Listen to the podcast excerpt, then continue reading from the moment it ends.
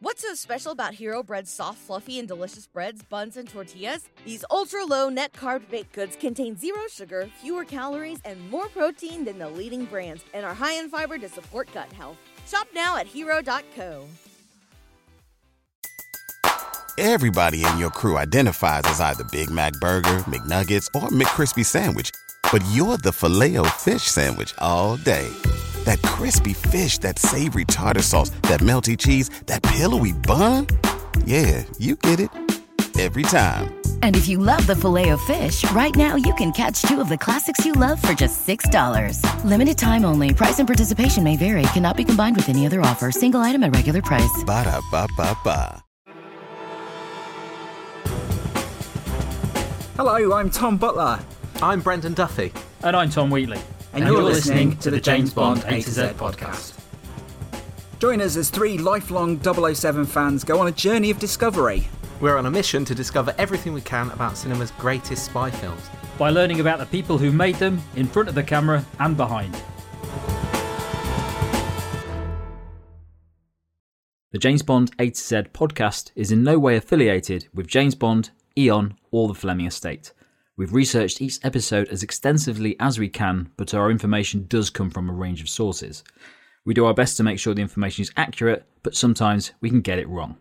If you want to correct us on something or add some more detail, email us at podcast at jamesbondatoz.co.uk.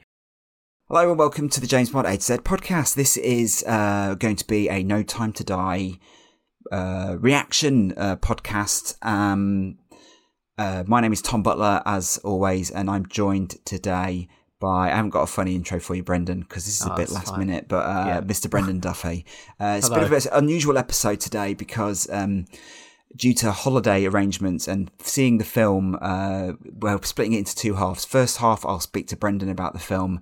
He and I saw the film yesterday at the premiere. I saw it at the premiere. Brendan saw it at a press screening and then Tom Wheatley, he'll have seen it at a theatrical release in the cinema, and he'll have seen it uh, tomorrow. So, anyway, I'm going to speak to Brendan first about No Time to Die, but we'll be as spoiler free as we can be, um, talking about the film. Um, but obviously, if you want to stay completely clear of anything, then and then feel free to tune out. And this is obviously very different to what we usually do on the A to Z. So, um, apologies if you're waiting to hear more about um, I don't know, Doctor No or Diamonds Are Forever Ever. Or Max Zorin, you know. Or Max Zorin, yeah, we'll get to him. We'll get to him. You saw the film at, uh, you saw No Time to Die uh, at a press screening uh, in London. Tell us about that experience first. And obviously, we d- let's be clear, we don't want to talk about plot in this episode, okay? Yeah, absolutely. Yeah. Um, Yeah. So really exciting opportunity to get to go to the press screening. You know, you could feel the buzz about Leicester Square because obviously all the cinemas were showing it. You know, they're all doing the press screening at the same time. Um, and you get into the foyer and they're they're serving cocktails and um, Heineken beer, obviously. Um, and then everyone takes their seats and you can there is a like there's that that excitement. You can you can really feel it. Um, so yeah, Which which cinema did you see? so the at? Odeon Luxe, which uh, I believe has just been recently refurbished. Um, yeah, it's had a major refit. It's got Dolby sound. and I have to and- say the refit is amazing. The the seats are incredible. Got little like trays and um, yeah, Yeah. amazing. I mean, that's that was the home of the James Bond premieres for many, many years. So you really got the the primo experience there, right. Seeing it at that uh, at that cinema, and so uh, it was packed. Yep. Full full house. Yeah. And what was the reaction like to the film in the audience? Because, well, we'll come to my experience, but I was in a room of dedicated James Bond hardcore Yeah. fans. But what, what was it like for you? Um, there was the excitement definitely came through. People were applauding. Um, and the first time you see Daniel Craig on screen, there was an applause. So there's definitely a real positive vibe going on. You know, Yeah. you know even if people there w- weren't Bond fans. I mean, Lorraine Kelly was there. I don't know if she's a Bond fan, but she was there, uh, drinking in the atmosphere. So you know, um, yeah. I mean, it was it was a positive atmosphere. Hundred percent. People were excited for it and, and reacted well. So um, I saw it uh, at the premiere. I was invited uh, to go along by um, uh, the guys at MI6. So that was a very, very generous of them to to think of me uh, to take me along. Um, so I it was at the Royal Albert Hall, and uh, there was people meeting up beforehand for drinks and what have you, and then we sort of went along. And I went walked along with George from Cinema Savvy, so that was really nice. Mm. Yeah. So we had this nice experience of walking down round the Albert Hall, seeing the whole thing, and then joining the queue. And obviously, then because of the COVID uh, restrictions, we had to give our um, we'd had to prove that we'd had a negative test recently. Yeah. We got a little sticker on our on our tickets, and then we just joined the queue. And how the Royal Albert Hall works is if, is they have one entrance, which is the sort of the the red carpet for the celebrities to come get their cars dropped off, and then they walk down. The cameras are there. There was no press pen, uh, sorry, no fans, so there was no cheering fans. Um, there was a little bit of it. The people were gathered watching it, but it was all closed off. And then the entrance we came in was on the other side, and we sort of joined a red carpet that ran concurrently with the celebrities, but like was separate, was very, Right. very separate. Yeah. And there was obviously all photo opportunities along there, and you'll see photos online what it was like. But it was just such a thrill to be there. They had the music playing, you know, View to a Kill, like any Bond theme you can think of, they were playing it. They had um, the Land Rovers from the film there outside. They had the DB5, the battle damaged DB, DB5. They had the Vantage V8 there. They had obviously then had a huge stage where they were doing celebrity interviews with the cast and what have you, um, seeing all that. And when, if you do a red carpet, you've got like 35 minutes to do the red carpet basically, and they want to get you off the red carpet as quickly as possible Yeah. but everyone just wants to stay on the red par- carpet to see the celebrities come in. Um, and so you sort of end up circulating. I saw Rami Malek come in. I saw Jason Momoa come in. Um, David Cou- Coulthard was there in the in the queue in front of us. A very weird mix of people. And then I saw Daniel Craig later on coming up the red carpet. So that was great. Got a great picture of him. Um, yeah, and then and then from that red carpet experience, then going in and went and had a drink inside in the bar, like a very short drink because I didn't want to have to use the toilet. Of course. Yeah. And then we went and sat in our seats, and um, yeah, it was just phenomenal. I I was worried that the screen was going to be too small, too far away. The sound wasn't going to be great, but the, we even up in the gods, we had great seats Yeah. and the buzz for the film was just insane. Everyone was just so thrilled to be there, and obviously there was royals there as well. Yeah. Um, Charles and Camilla and William and Kate, and so that was an added extra bit of excitement. So once we'd gone in, then they closed the red carpet and the royals come in, and then you sort of watch that on the on the screen. Yeah. And then once the royals came in and were seated, then they had like um, buglers come out and they did like a royal like bugle, whatever it is, um, to say that the, the royals were arriving. And then Barbara and Michael came out and did a speech, and they sort of thanked everyone for like being there and the money that they raised for charity because you had to make a charity donation to get a ticket. Um, and then they sort of thanked everyone and they said, you know, we're here to celebrate Daniel's last film. We're here to celebrate the real heroes of the NHS and blah, blah, blah. And then interestingly, after Michael had sort of given his speech, um, and before they were about to introduce Cary Fukunaga, Barbara sort of went off script and said, Can I just say something? Now we want to introduce our director. Before you do that, I would just like to say thank you to Michael Wilson, who has been an amazing producing partner and a fabulous brother. So I just want everyone to recognize him.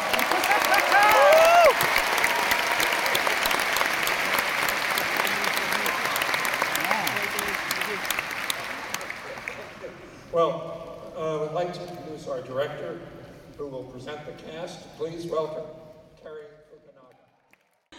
But she basically says, I just wanted to say thank you to my brother Michael for being such a great partner on these films. Um, and I couldn't do it with anyone else, and blah, blah, blah. But it just felt at the time, everyone sort of looked at each other like, is she saying this is his last one? That's that Um, feels like that. That's that. Yeah, it did. It did feel a little bit like that. Then Cary Fukunaga came out, and then he introduced the cast, and then Daniel gave a little speech as well, and and, and then and then it all, it all dimmed, and, and and the film started.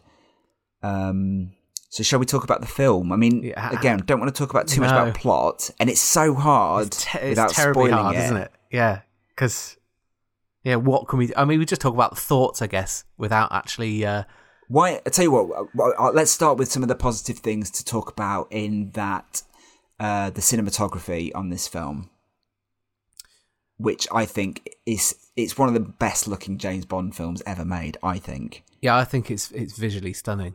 Um, it's so rich. There's there's depth to it. Um, the so again, I don't want to. I don't know how much I can say. We all know there's a scene in Italy, don't we? I mean, yeah, that's that's yeah. that's in the trailer, um, and that looks unbelievably good. Uh, it's Yeah. just you are you feel like you're there. Uh, it's it's honestly it's brilliant. Um, but uh, yeah, I probably agree with you. It's one of the best looking Bonds. Yeah, Linus Sandgren is the, the cinematographer on this film, and um, it, it's it's it's beautifully lit. Um, there's a lot of very stylish use of colours in the film as well. I think, um, and the real world locations you can really feel it, and and whatever CGI and visual effects they used in it, it's so seamless. You can't. There's no joins anywhere. which is exactly what you want from CG. You know, Yes. yeah, it's complementing what's already going on. Yeah. Yeah.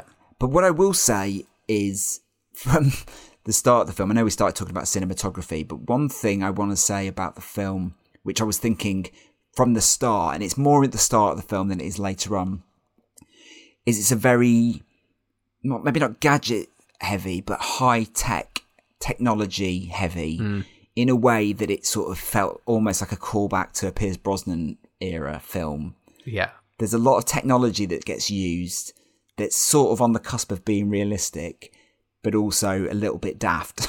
yeah. uh, if you catch my drift. Yeah. Um, For me, that that's an issue because the rest of it they're trying to go very realistic, yeah. and and it, it sort of plays against that, and and that that's that was a problem for me. Uh, Yeah. uh, Without saying anything else.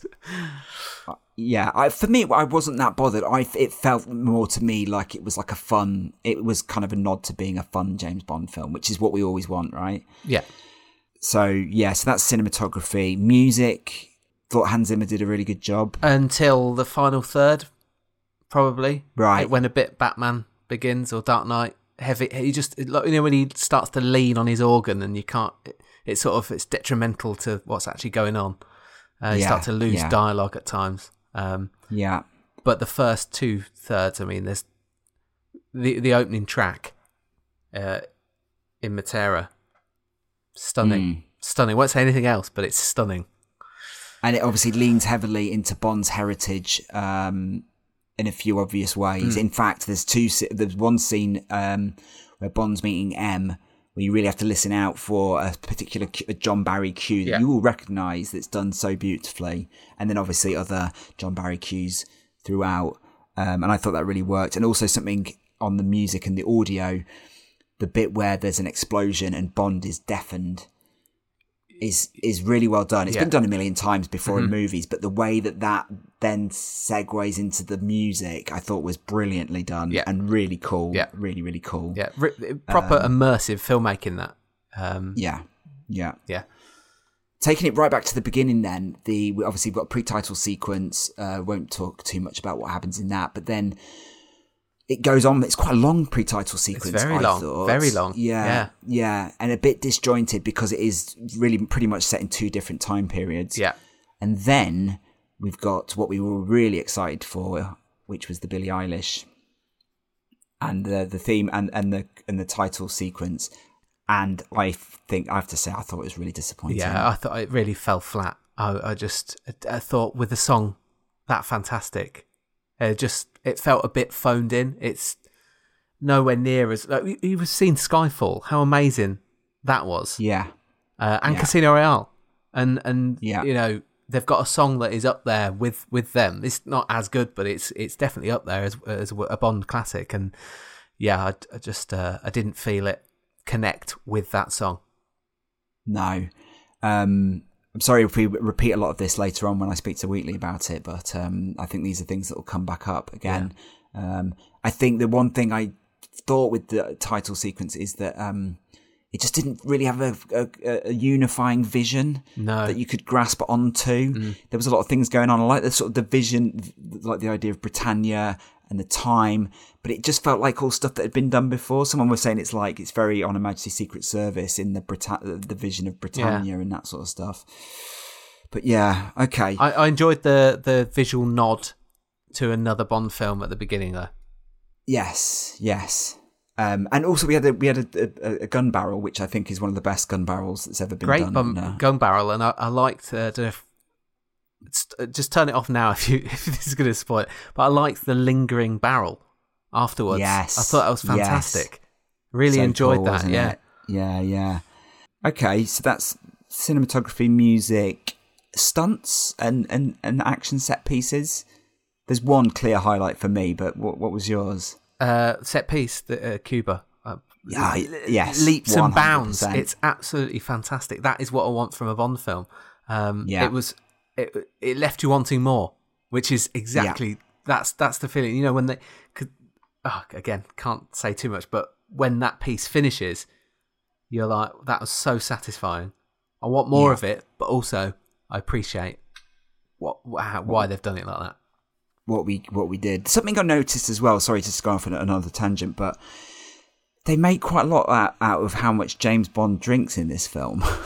Yes, it's quite a recurring joke, isn't Yeah. it? Whether it's a joke or a theme, I'm not sure. But um, and particularly in that Cuba scene, Mm. I, I you- he does it have has this action moment where he starts with a drink, has a drink halfway through, and then has another drink at the end of it. It's it's crazy. Yeah. But I really I love that Cuba scene. I just think it's fantastic. And Ana de Armas is uh, superb. I really hope she gets to come back. Mm-hmm. Matera felt a bit flat to me. It was good. I felt like I'd seen a, lot of it already. yeah, but that's purely because they've showed so much in the trailer. I think. Yeah, yeah. But I did like the bit with the car and the, the guy shooting the um shooting the windscreen. I thought that was really Yeah. really or the the side window. Stuff I really liked. I like the really like the stuff in London.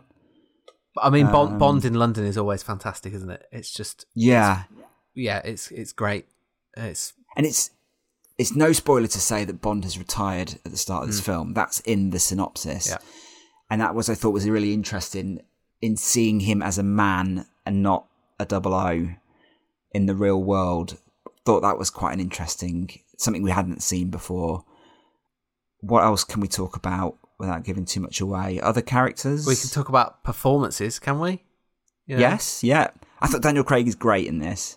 Yeah, I, it can't think can't be faulted. Yeah, I think, No, it, and no. he looks like he's having fun as well. Um, Yeah. which is Yeah. another important factor from a Bond. You know, you want to they got to look like they want it, and he he did look like he wanted it in this. Agreed, agreed. Uh, I thought Nomi, uh, Lashana Lynch, I thought she was fantastic. Oh, great! Yeah, Um, just a lot of energy and attitude, and I, yeah, I, I don't want don't don't want to say too much, but I feel like she's a little bit let down towards the end of the film. uh, yes, um, I- but I- she gets- I know the, the exact moment. Yeah, Yeah, Mm. but I know, but she gets some really cool stuff to do, and she's just really capable, um, which is which is fantastic. Who else can we talk? David Dencik, who plays the uh, the, the the scientist who's at the center of the story. yeah. I bet you like him. He? He's got he's got a throwback feel to him, hasn't he? He's got a Boris. he's got a Boris Yeah, feel. yeah. t- for him. Uh, he's very bro- very broad, and weirdly because he's in Tinker Tailor Soldier Spy as well. I don't know if you've seen that film. But Oh, I he have, yeah. plays a very very different type of Mm. mild mannered civil servant. Um, but I thought it was and uh, can we say who's in that scene with David Dencik at the start? Yeah, surely. Is that, I don't know. Is it a spoiler? it's not a spoiler, really, is it? Although it you is, it it. is satisfying when he comes on. So don't maybe not. Maybe don't yeah, say maybe it. not. Yeah. I mean, it probably won't play in America at all because No, then no, no, one will know who he is. Yeah, that's true. That's one for our uh, English listeners. Okay, Yeah. um, and hopefully you've seen the film by now. Um, to if you're listening to this, yeah. uh, Rami Malek. Um, I liked him. I don't think he got enough to do. Ah, I just I don't know whether it was the direction or the character, but yeah, I just wasted his talents. I think that's what I you know. From what I understand, he wasn't even on set for that long. Um, Any other? Oh, uh, Christoph Waltz, pretty much doing what he did in the last film. Doing what he did. Uh, slightly disappointed, I think I was. I liked his introduction though in that little like ca- little box that he gets Yeah, it's- it's- brought into the It's room a, in. it's a great entrance to the to the movie. Yeah. Um, yeah, yeah. The other thing, the other concern, and I just I don't buy the Madeline Swan relationship with Bond. I don't buy it. the rom- no, there's no there's no chemistry, is at there? all, and I've, No. and because I've never bought it, I don't particularly care. That's Which that's a yeah, a lot of it hinges hinges on that as Yeah, well, doesn't it? Yeah. Are there any other characters to talk about? Primo, he's a fun uh, henchman. I, I like his quirk with the eye. With the eye, yeah. Uh, yeah, let's leave that at that. Um, but I thought he was good. He kept coming back. He was sort of switching allegiances slightly, but Yeah. um, I thought he was interesting. Yeah. Uh, M, I, I quite liked M in this. I thought the the sort of Bond's family was quite interesting. M is sort of quite central to the plot. Mm. Um, and but then Q, I just thought this film really Ben Whishaw was just fantastic as Q and getting to see a bit more of his life.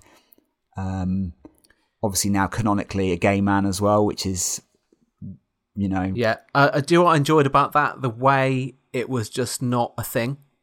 yeah Uh, just the way they dealt with it was fantastic. Great. yeah yeah Yeah. that's perfect, wasn't it? And I loved seeing his house and how he was preparing all that. Yeah, food. and his cat. Money, yeah. Moneypenny gets a bit of a short shrift because she doesn't have a huge amount to do. Neither does Tanner. But the fact that they're centrally involved towards the end is is is really important. I don't know. I thought Tanner was quite busy in this. He's got he has got there's a fun he got he gets a really funny line, doesn't Yeah. he? Yeah. So uh, I, he I- looked great at the premiere, by the way. He had like this orange crushed velvet jacket on. It was orange or red, but he looked fantastic. trying to outdo Daniel Craig. Yeah, Yeah. um, yeah, I agree with Moneypenny. Quite, quite. Yeah, short, short straw again. Um, Yeah. Not kicked on from from Skyfall, really. It's a shame. Yeah.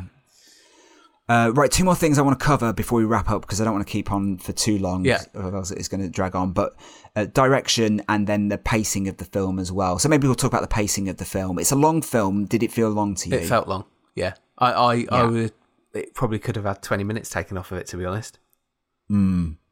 It's episodic. I think that's the that's the problem. Yeah. And, and I know Bond films are sometimes they are episodic because he's got to go find the Mm. clue, move on to the next Mm. thing, move on to the next thing. But I, to me, it's it, yeah, the pacing is it's more evident at the start. I think it takes a while to get going, and especially when Cuba happens so early on, Mhm. and you're like, I want another Cuba, but like it doesn't really come back, does it? No. And so then, in terms of uh, Cary Fukunaga, do you think he's had? Does he think he puts much of an imprint of his own style on this film? Uh, I don't think so. I think he's making a Bond film. Yes, this is exactly what I said Mm. last night. Yeah. he where Sam Mendes came in as a big director and made a Sam Mendes Bond film. Yeah. I'd feel like Fukunaga's come in and made a, A Bond really good Bond, Bond film. film, yeah. not a Cary Fukunaga Bond, Bond yeah. film. I don't know if that's unfair or that he's got such reverence for the material that he knows what to deliver and not to deviate from the formula. Yeah. So that that's probably a good thing. Yeah. Rather than it trying to do something, put it into a what is it, the square peg into the round hole. Yeah. It's Yeah, he's not doing a Um, Lee Tamahori, is he? no, no, thank goodness. Um, but overall, is it a thumbs up, thumbs down, one? Can I have a can I have a down? middling thumb, like a, a a shaky in the middle thumb? You can. you Um, can take that. Yeah, yeah. I think it's going to take a few watches for me to fully digest it. That will, that will just say there's so much in the film. Yeah. So many things happen that, like, for hours afterwards, you'll be going, "Oh yeah, that happened," Mhm. and "Oh yeah, the teapot," Yeah. and "Oh yeah." It's it's gonna it's gonna spark furious debate, I imagine. Um, yeah, I think it will do. I think it will do. But for for now, for me, I, yeah, I'm I am gonna have to see it again. Um, I, thing is, though, I, I when I know I always end up talking about Rise of Skywalker, but when I when Rise of Skywalker was coming out, I was so excited for it, and I booked myself to see it three times. cancel the And other two. The thir- I- by the third time, I was done. but even after the first time, I was done, and I only went through with the other times. But this, I'm like, I'm ready to see it again. If they'd have rolled it again, I would have sat there and watched it. Oh no, I, I, I wouldn't. I, I need some stewing time, and then I'll revisit. So I don't know if maybe. Well, I'll, listen, when we get to end for No Time to Die, it'll probably be summer next year. Yeah, so and we can talk about then- it. and we can talk about Yeah. it. Yeah, yeah. All right, well, let's wrap it up there, Brendan. Okay. Brendan, it was an honour to talk to you and to see you yesterday before the yeah, screening. it was great. Of only yeah. the second time we've seen each other since the podcast started. Yeah, exactly. Which is mad. um, so, yeah, good. Right, now on to Mr. Negative Tom Wheatley.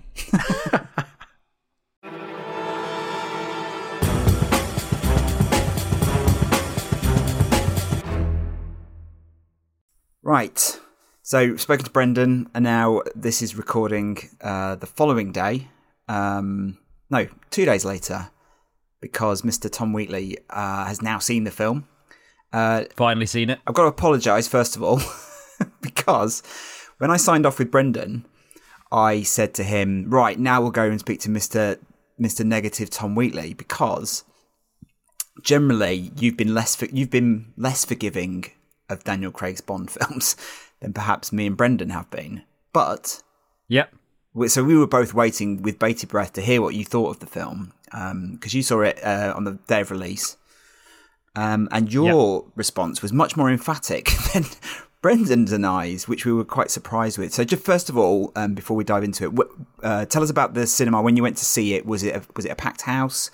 No, it was. Um, I, I'm currently in Lincolnshire at the moment, so I went to a very small. Well, it was, it's not too small. It's not. It's not your average um, sort of multiplex. Uh, but I got reclining seats. Uh, there was only about eight people in there. I went at lunchtime. It was absolutely fantastic. Ah, perfect environment for it then, isn't it? Um, and and what was the general response? Was there whooping and cheering and clapping?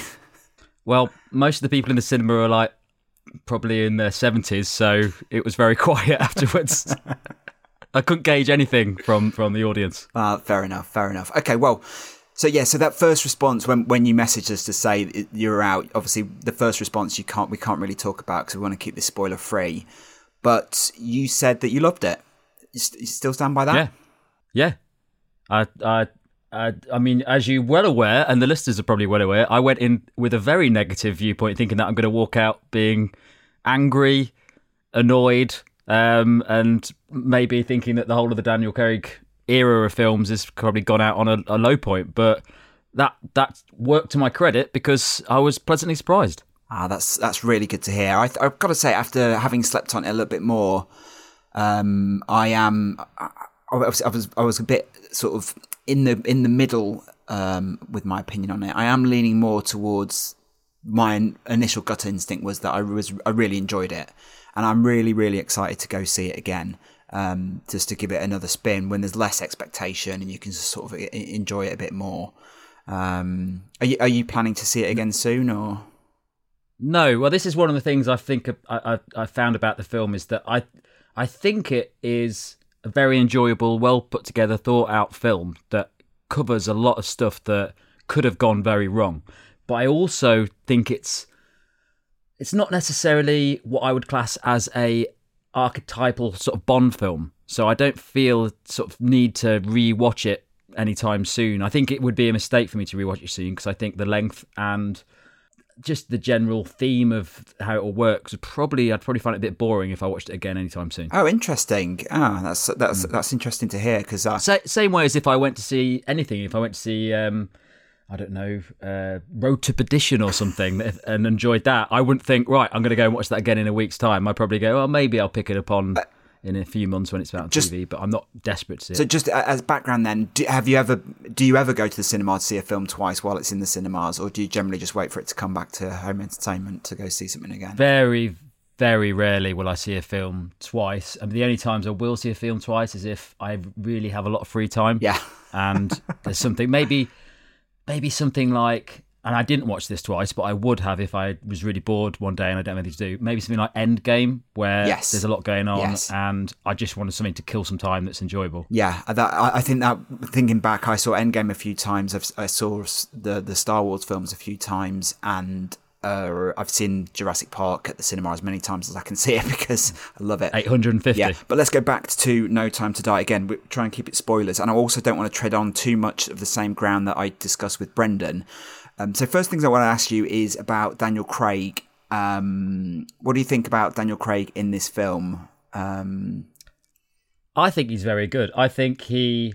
I'm not the biggest fan of Daniel Craig, and when I, when I'm looking at this film, I'm not looking at it. I think there's an element of it is that I'm looking at it in its own sort of Daniel Craig like but bubble. So I'm not necessarily saying it's better than a load of other earlier films like Goldfinger or Doctor No or anything like that. But I'm saying as part of that series, I think it's a very very good film, and it really sets that series off on a positive note.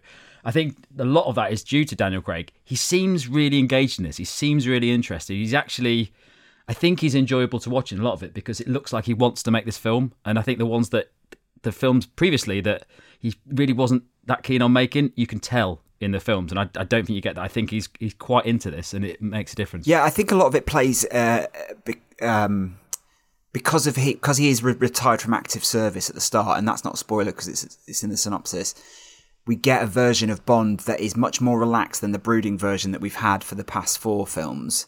Um, and yeah. I think that plays to Daniel Craig's strength. And I think you're right. I think he does seem to be enjoying himself a lot more. Um, yeah. And they, they, also play to the fact that he is older. He looks quite a bit older. Um, but it works because they've addressed it very well. I don't think they address it very well in some of the earlier ones. Even in Spectre, it's poorly addressed as, as the fact that he's getting a bit older. Yeah. And I don't think any there's no Bond series that ever really um, you know covers the fact that they're getting older very well. So I think this they've actually really focused on that this time and made it quite sort of um, what's the word um, refined as a smart way of doing it. Yeah, yeah. I think um, the way that he interacts with the other characters is more accurate. I think specifically with the female characters. Um, it sort of plays to that uh, more nuanced um, recognition of of his age than any other film. Like you get a, a, a, touch of it in Diamonds Are Forever, you get a touch of it in Never Say Never Again. But you're right, this is the one that like really gives us the Bond in his early fifties, post service. He's definitely, and I, I, think the film itself, they've, I think they've had a lot of meetings and a lot of discussions about the sort of awareness of the characters, and I think he's very uh, he's an aware character in this one. He knows he's older. He knows the world's changing a bit, and he he, he tackles it with like a little bit of humor and. Um, sometimes he's annoyed by it, but you, he understands why. And in the earlier films, and especially in the sort of Diamonds Are Forever and stuff, it's not it's not an awareness. It's more like just not happenstance. Yeah. Well, just something else then to move on to. Um, uh, obviously the, the, Daniel Craig era sometimes is considered to be less of a humorful, like a bit humorless era of Bond. This film, to me personally, I thought it was probably one of the funniest Daniel Craig films. I thought it was witty in places. What did you think? Yeah, I think it was. I mean, it's not a comedy. If you're listening to this now and expecting uh, joke jokes, carry on uh, spying. Yeah. No, there's there's. I mean, there's subtle jokes, but it's it's a sort of knowing comedy where it's around the characters you, you kind of really enjoy anyway. Um, his relationships with a lot of the characters have a little bit of humor in them, which is done very well. So I think um, uh, uh, uh when we did uh, the, uh, we won't go out until after this, but when we talk about um, sort of uh, Doctor No and Die Another Day and things, whereas Doctor No has this level of the jokes in it are thrown in because the script is good, whereas Die Another Day, the jokes are thrown in because they had to put in a requisite number of jokes. I think this one, they've gone back to that sort of, they've written a good script, which is, might be partly to do with Phoebe Waller-Bridge or, uh, uh, or someone coming in to do that, but I think the jokes aren't there for the purpose of being jokes. They've been there because they worked with the script, which I think works quite well. And they're not obvious jokes; they're sort of subtle subtly entwined in the story. Yeah, it's it's in the interplay within the characters, isn't it? Less than the sort of crowbarred in um, quips, and there are some crowbarred in yeah. quips. But I think obviously there's one real standout one towards the the yes. end that um, I think will, will go down in uh, Bond history. But you're right. I think I yeah. think it's it's it's in service of the script. And talking about that, actually, something else I think in this that is really interesting is that the way that the film, the the story goes um, how it's how how the plot is strung together and how the action sequences um, feel don't feel forced in a way that we would get in like something like Die Die Another Day. You know, they all have a purpose. Yeah.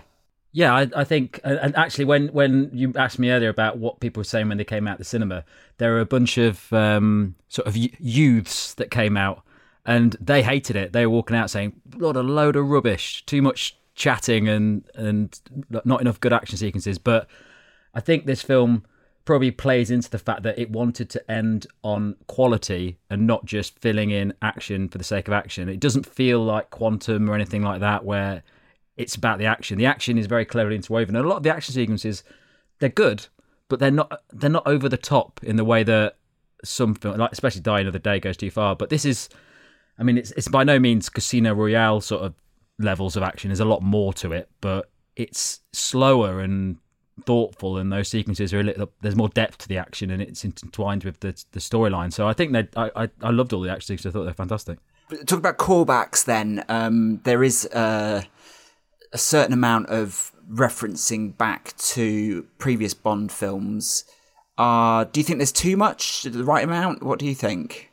I think it's spot on. I, am always the biggest naysayer when it comes to callbacks because I don't like them, especially in a lot of the films that we've seen. But uh, there wasn't anything I saw. I mean, I, I, spotted probably about 10 callbacks, I think. I don't know if there's more. I'd probably have to have a rewatch or read something on it. But there, there were like you know, they weren't fan service callbacks. They were smart callbacks, like story story based callbacks, and I think they worked very well. There's very few like clangers where I thought, oh, don't put that in. That's ridiculous. It wasn't. Again, it wasn't Die Another Day. It was much smarter than that. No, I think if it ha- if it had been an anniversary film, though, I think people would have appreciated it. Like it would have been enough for an anniversary film. I think there's slightly yeah. a little bit too much looking back rather than looking forward and forging a new path. But then this is um, Bond at, in a later age, and that's when you sort of become melancholy and you sort of look back, and so it kind of fits the tone of the mm. film, I think.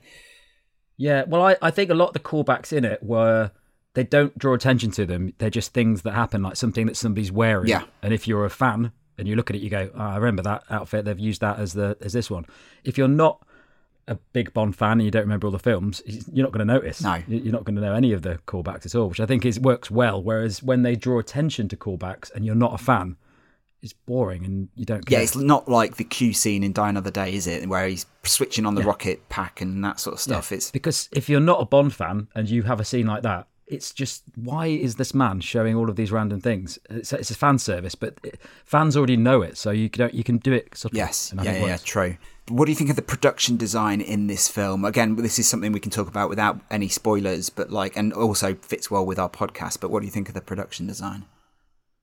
Um, so in, interior stuff, um, I think is it's quite low key actually. A lot of the interior stuff, especially around the sort of MI6 side of things, yeah. which I like. I think there's a certain sense of um, you, you ever you understand that in Othello it's all about this sort of enclosing of spaces and uh, as the story develops it gets closer and closer so it's kind of showing right it's becoming more internalized i think with the mi6 stuff there's a really nice focus on that where there's not massive big sets. They're not showing hundreds of people all the time. I think it's just really nice focus on the te- the core team which is a focus of this film. And then for the rest of the film, you've got these enormous, really beautiful set pieces, and I think they did an amazing job with the the, the, the sort of production on and the the sourcing of these locations that they use for the film. It's probably my it might even be my first Craig um, film for sort of locations and production. Actually, that's really interesting. Yeah, I think Mark Tildesley is the production designer, and I think that Safin's I think Safin's lair is exemplary. Like we've seen a lot of it in the trailers, so again, it's not really too much of a spoiler to say, but um, yeah. Uh, it felt to me sometimes like the work in Blade Runner 2049. I don't know if you saw that film, but like in the way that you know reflections and and how light mm-hmm. is being used and um, I just love those sort of huge spaces that they created for for Safin um, and his lair. Yes. Um, yeah, his lair's great. It was also it was, that's a good sort of example of callback type stuff because that harks back to old Bond films, really old stuff, doesn't but doesn't yeah. draw attention to yeah. it. It's not a copy of old Bond films, but you when when that sort of whole sequence unveils, you go, I, this is reminiscent of some of the good ones, but not because they've you know wedged it in. Yeah, yeah. I mean, we could just touch upon Safin then. What did you make of Rami Malek in this film? Yeah, I think he's very good. I don't want to say too much about him, but I think that what they've done quite a clever thing in this film in that um, his he isn't necessarily the focus of this film. Bond is the focus of this film. Um, and they could have made a mistake. Like Blofeld in Spectre was really the focus of Spectre. Yeah. All of the all of the uh, kind of main storyline revolves around him. Um, whereas Safin is more like a, a sort of classical Bond villain in a lot of films where he's driving force behind what's happening, but he's not the main character in it. And I think, I mean, this is all about Bond. It's a Bond, it's a Bond film, and it's about his character. So I think Safin's very well placed, and he's just uh, kind of used to the point where he is the perfect level of what you should be using a Bond villain for. Yeah, I said this to someone afterwards. I felt like his his presence and his web of you know people working for him felt more Spectre than the Spectre that we got in Spectre. I mean, that sounds a lot of Spectres, but um.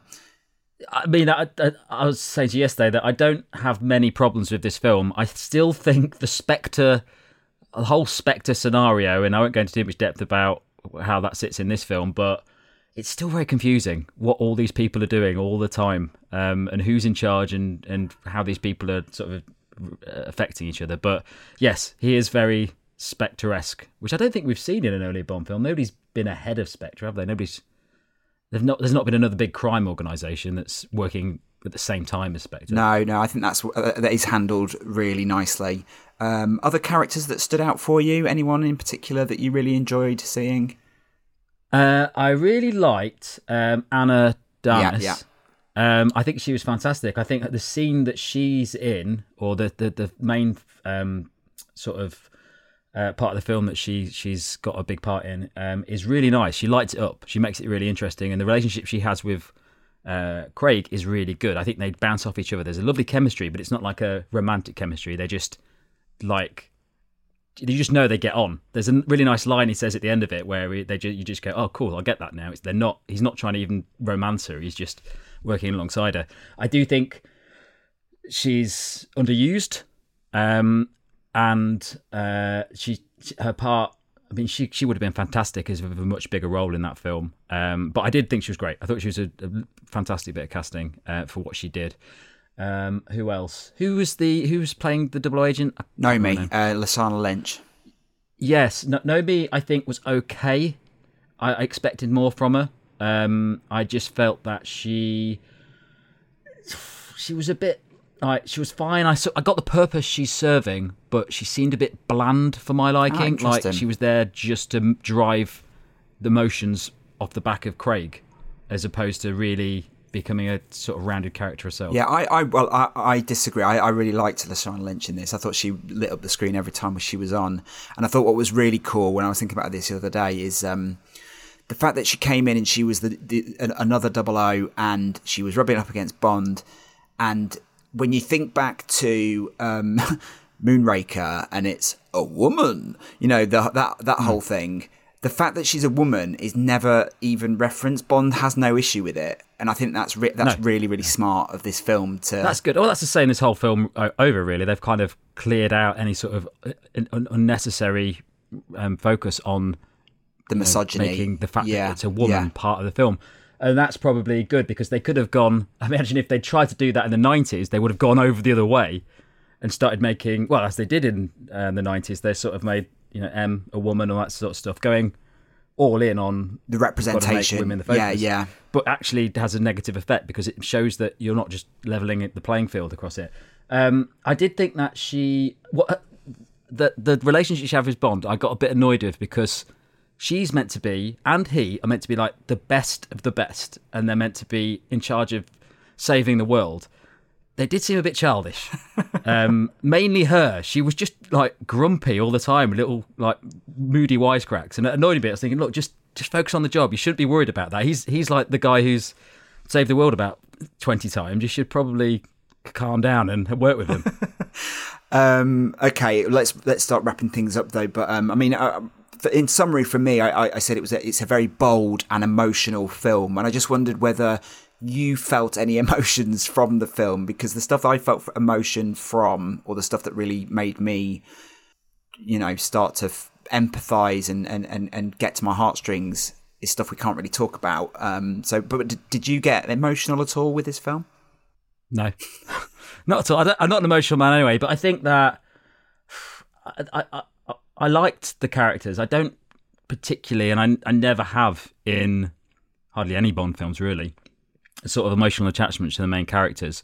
I don't particularly. I mean, Craig, he's fine. I don't really love the character that he's playing.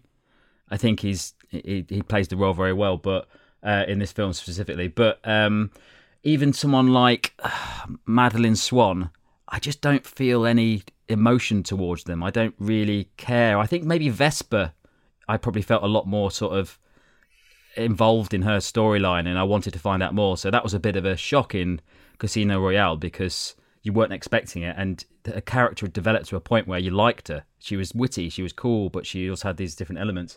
Whereas Madeleine Swann, I just don't get that, and um, I think that's the same with everyone. Maybe um, even Naomie Harris and um, Whishaw. I like them, but I don't feel a connection really to them. I think they're good, but just their characters aren't that exciting for me. So no, I don't get any emotion from from this. Well, you're cold. You've got a cold, dead heart, then, haven't you? Um... Yeah. Uh, well, I, the only film I ever get any emotion for is uh, Arthur Christmas. So um, take from that what you will. Arthur Christmas. Let's leave it at that. Oh, one thing that me and Brendan were both sort of a little bit disappointed with was the title sequence, um, the uh, the music, the, the images that played over this song. Yeah, I quite liked it actually. I, I I'm glad that they went for. Uh, I mean, it's not a groundbreaking one like Casino Royale. They've not gone all out and, and tried a new style, but I think there's a lot of elements, especially in the, the opening sequence, the sort of gun barrel sequence and the title sequence that do call back to earlier designs from previous films. And yes, it's not groundbreaking, but it did feel to me like a sort of probably more like a Moore era um, uh, opening sequence with the way that they they'd done it, um, like pictures of the the enemies and and main characters in it. Um, but I didn't mind it. I, I, definitely and the song. I think the song's fantastic opener to a, to the film. Yeah, actually, I've just remembered what I was going to say. Um, that uh, Madeleine Swann, who you were just talking about, I sort of I think she's better in this film. She's there's she gets more to do. She's more interesting, but I still don't buy that uh, chemistry between them. Like they say the right things and they act the right things, but I just don't see that there's a just a, a natural spark I, I, between them. She's definitely. I mean, you know, people aren't happy all the time, and uh, you know, people have rounded personalities, but have bad days. But I've not seen her in any in either of these two films just smile, just just just once, and the, like all the relationship he has with Madeleine Swann, in same as in Spectre, there's no sort of enjoyment in it. It's it's it always just feels to me like they're they're constantly dealing with something, and which they are, but I'd like to see another rounded element of that that character where you know she's she's not stressed and worried about something. Right. Very good. Let's let's wrap things up then. But it's overall it's the thumbs up from you, right? And it's yes, big thumbs, thumbs up, up, from, me. me. as well. And I can't wait for everyone to see the film. Um, hopefully you haven't had too many spoilers for it, and especially if you're in Australia. Oh my god, I can't. When when's it coming November. out? There? Oh, yeah, so I feel really bad for them. But um, yeah, um, if if people want to get in touch with the show, you can email us on podcast at jamesbondatoz.co.uk. Um, I don't know how much more of No Time to Die we're going to do, um, but there's a chance we may do something more a bit down the line. But well, it's going to be a couple of years until we get onto the actual. I think it'll be next. I think. I think by the looking at the alphabet, I think it'll be next summer. We'll get to it, so that'll be great to really revisit it then with nice. some time. We'll have the Blu-rays by then. Um, time between us, um, between it. Uh, what am I trying to say? Yeah, and then if you want to find us on social, we're at James Bond A to Z. But uh, yeah, it's been a pleasure to see this film. I'm so excited that it's out. It's such a great thrill to see this film uh, after all this this wait. I'm just looking forward to the sort of newspaper tabloid articles slowing down now. It's it's already come out because they're getting relentless, just random yeah. points that people. Are. Well, now making, it's going to be the con- the conversation is going to be what next. That's it. The film's out. What next? Oh yeah, we've got thousands and thousands of articles about the next Yeah, Bond coming yeah. out. haven't we? Some random things someone said at one point at a party. Right, well, thanks for listening. Uh, this has been the James Bond A to Z podcast, and James Bond A to Z will return next week. Thanks a lot. Ciao. The James Bond A to Z podcast features Tom Butler, Brendan Duffy, and Tom Wheatley. The podcast was produced by Tom Wheatley, with music by Tom Ingelmels, and artwork supplied by Helen Dolly.